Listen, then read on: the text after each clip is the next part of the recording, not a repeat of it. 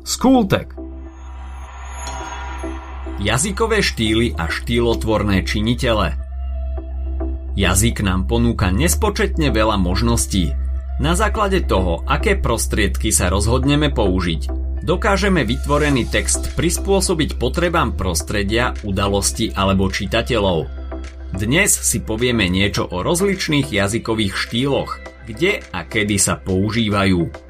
Dnešnú epizódu Skultegu ti prináša Technická univerzita vo Zvolene. Zvolenská technická univerzita je na Slovensku jedinečná vďaka svojmu zameraniu na les, drevo a ekológiu. No svoje si tam nájdeš aj keď ťa zaujíma strojárstvo, ochrana pred požiarmi, dizajn alebo ekonómia.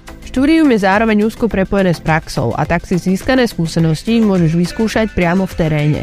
Vo zvolenie sa nachádza univerzitný kampus s možnosťami ubytovania, stravovania, ale hlavne moderné učebne a špecializované laboratória. Poloha mesta priamo v srdci Slovenska zase poskytuje skvelé možnosti pre fanúšikov outdoorových aktivít. Jednoducho na Zelenej univerzite vo zvolenie môže študovať priamo v objati prírody. Viac o takmer dvoch desiatkách študijných programov i prihláškach sa dozvieš na stránke tuzvo.sk.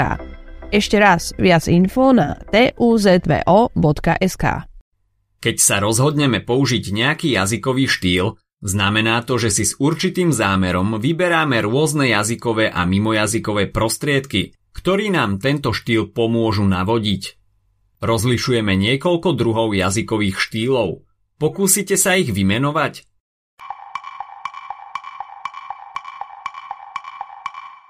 Je ich šesť, a to hovorový, umelecký, administratívny, publicistický, náučný a rečnícky jazykový štýl. Teraz si ku každému z nich povieme niečo bližšie, aby ste ich vedeli identifikovať a zároveň vedome používať. Začneme tým najľahším, hovorovým štýlom. Hovorový štýl používame na dennej báze v súkromnom, neformálnom styku – keď ideme von so spolužiakmi alebo sa zhovárame v kruhu rodiny. Nemá nejaké prísne pravidlá, využíva hovorové aj nespisovné slova a rôzne jednoslovné pomenovania a nesmieme zabúdať ani na univerzálne pomenovania ako hento, toto, ono, ktoré často používame vtedy, keď si nevieme spomenúť, ako sa niečo volá. Administratívny štýl je už čosi iné – Využíva sa v úradnom styku a vyžaduje si presnosť, stručnosť a vecnosť, no i napriek tomu sa v ňom občas stále ťažko orientuje. Medzi niektoré žánre administratívneho štýlu patrí napríklad úradný list, rôzne žiadosti, tlačivá a formuláre, objednávky a tak ďalej. Ďalej je tu náučný alebo aj odborný štýl, ktorý sa používa vo vedeckom a vzdelávacom prostredí – Dá si záležať na presnosti, odbornosti, na používaní termínov, čiže rôznych odborných výrazov. Väčšinou ide o dlhé, hutné texty s mnohými zložitými vetami a súvetiami. Veľmi kľúčová je v nich aj objektívnosť autora. Medzi základné žánre náučného štýlu patrí napríklad výklad, referát, prednáška, záverečná práca či štúdia – s publicistickým štýlom ste sa všetci určite stretli. Je všade okolo nás, v rádiu, v televízii, v časopisoch, na internete. Jeho základnou úlohou je informovať ľudí o aktuálnych udalostiach či rôznych zaujímavostiach. Je aktuálny, používa publicizmy, skratky, značky a živý jazyk. Patrí sem správa, interview, úvodník, komentár, reportáž alebo fejtón. Teraz si predstavíme umelecký štýl. Aj ten je vám všetkým určite známy, ak ste prečítali čo i len jednu knihu. Patria sem básnické, prozaické a dramatické umelecké texty. Môžu rozprávať príbeh alebo môžu byť lirické, čiže vyjadrovať subjektívne pocity autora, jeho myšlienky a pohľad na svet. Umelecký štýl využíva širokú škálu umeleckých a jazykových prostriedkov – ktoré text zdobia ako čipky, metafory, prirovnania, anafory a podobne.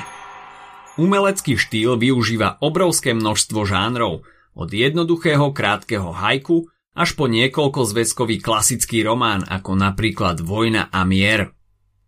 Nakoniec je na rade rečnícky štýl. Využíva sa pri rôznych slávnostných príležitostiach, či už vo verejnom alebo súkromnom styku, Napríklad na svadbách. Jeho cieľom je zaujať poslucháča. Používa preto rôzne zvolania, rečnícke otázky a iné umelecké prostriedky. Veľmi dôležitá je aj správna modulácia hlasu. Nechcete totiž svojich poslucháčov unúdiť k smrti. Medzi najrozšírenejšie žánre rečníckého štýlu patrí napríklad príhovor, slávnostné prejavy, smútočné prejavy, súdna reč či prednáška. Na záver si povieme ešte niečo o štýlotvorných činiteľoch, čiže o faktoroch, ktoré text ovplyvňujú a dávajú mu jeho finálnu podobu. Môžu byť subjektívne a objektívne. Subjektívne činitele závisia od autora textu, Odvíja sa od nich jeho individuálny štýl. Patria sem napríklad jeho povahové črty. Inak bude rečniť introvert a inak extrovert. Inak niekto, kto je handlivý a inak človek, ktorý je pripravený povedať vám pri prvom stretnutí celý svoj životný príbeh. Dôležitú úlohu hrajú aj záľuby či aktuálny psychický a fyzický stav. Vyspali ste sa do ružova? Výborne. Budili ste sa každú hodinu, pretože bývate na internáte a pod oknami vám vykrikovali opití študenti? Smola. Radšej siahnite po poriadnej šálke kávy. Úlohu hrajú aj biologické faktory, ako napríklad vek a pohlavie, ďalej aj dosiahnuté vzdelanie, jazykové a komunikačné schopnosti a doterajšie skúsenosti. Na druhej strane objektívne činitele sú niečo, čo nezávisí priamo od autora textu. Ide teda o vonkajšie faktory. Je to napríklad téma prejavu, jeho funkcia, adresát alebo prostredie, v ktorom sa prejav bude odohrávať. Funkcia prejavu môže byť napríklad informačná, estetická alebo agitačná, čo býva častý prípad rôznych politicky motivovaných vystúpení. Adresát môže byť prítomný alebo neprítomný, prípadne prítomný, no vy ho úplne dobre nevidíte, ako to bolo napríklad počas mesiacov covidovej karantény. Dôležité je vždy si uvedomiť, kto je náš adresát. Výber slov a témy, jej predstavenie musíme vždy prispôsobiť publiku. Nemôžeme deťom v škôlke hovoriť o jadrovej fyzike tak, ako by ste o nej hovorili prvákom na vysokej škole. A na pamäti treba mať aj komunikačnú situáciu, kde sa bude váš prejav odohrávať, v akom prostredí. Ide o súkromnú udalosť ako napríklad svadba, alebo sa budete musieť postaviť pred verejnosť. Dnes sme si teda predstavili jazykové štýly a štýlotvorné činitele. Rozlišujeme 6 jazykových štýlov. Hovorový, umelecký, administratívny, publicistický, naučný a rečnícky – Štýlotvorné činitele môžu byť subjektívne alebo objektívne. Ak sa ti dnešný podcast páčil, nezabudni si vypočuť aj ďalšie epizódy z Kultegu alebo našej série hashtag čitateľský denník. V nej sme spracovali tri desiatky diel, ktoré by si mal poznať. Potešíme sa, ak nás ohodnotíš na Apple Podcasts, napíšeš komentár na YouTube alebo dáš odber na Spotify, aby ti nič neuniklo a nezabudni o nás povedať kamošom. Počujeme sa pri ďalšej časti Skultegu.